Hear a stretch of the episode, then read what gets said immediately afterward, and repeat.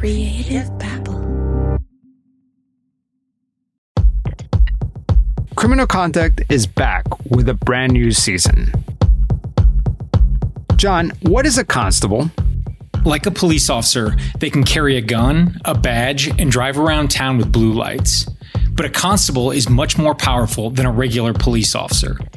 In Kentucky, a constable has all the powers of a sheriff.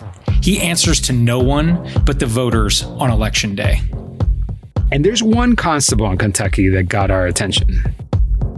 Mike Wallace, the constable, was a walking civil rights violation. He's got a gun and a badge and is able to intimidate a lot of people. He'll pull people over. Hey, what's that in your car?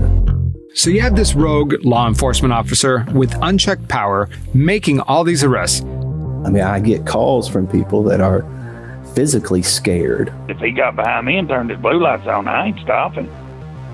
We found out that basically Constable Wallace is just listening in on the right bandwidth and showing up to these calls before the police can. First guy there gets first whack at, at making the arrest and making any money off of things. But how does a constable make money in Kentucky? Constables can keep up to 85% of the cash that they seize and a percentage of the proceeds from the property they take. But other constables have found other ways of making money. The one constable that we're talking about this season has been accused of shaking people down and stealing their cash.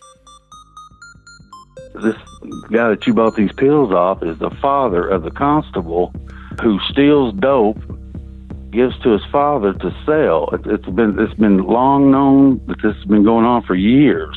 I said now it's only a matter of time before uh, they come and get us. So they had a key, they opened the door, and they walked in on you guys sleeping, and you woke up to a bunch of cops with guns. Right. Woke up with two uh, guns in my faces. That must have been terrifying, huh? Yeah.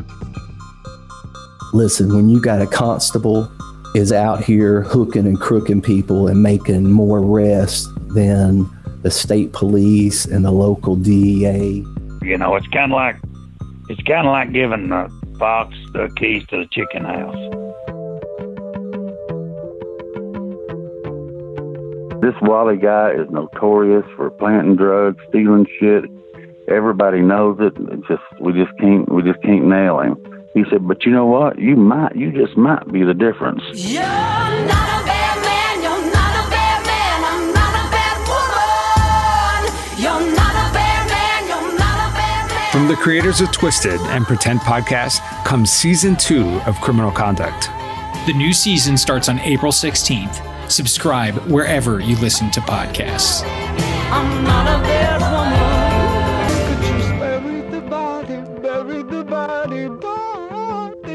Bury the body, bury the body, bury the body for me.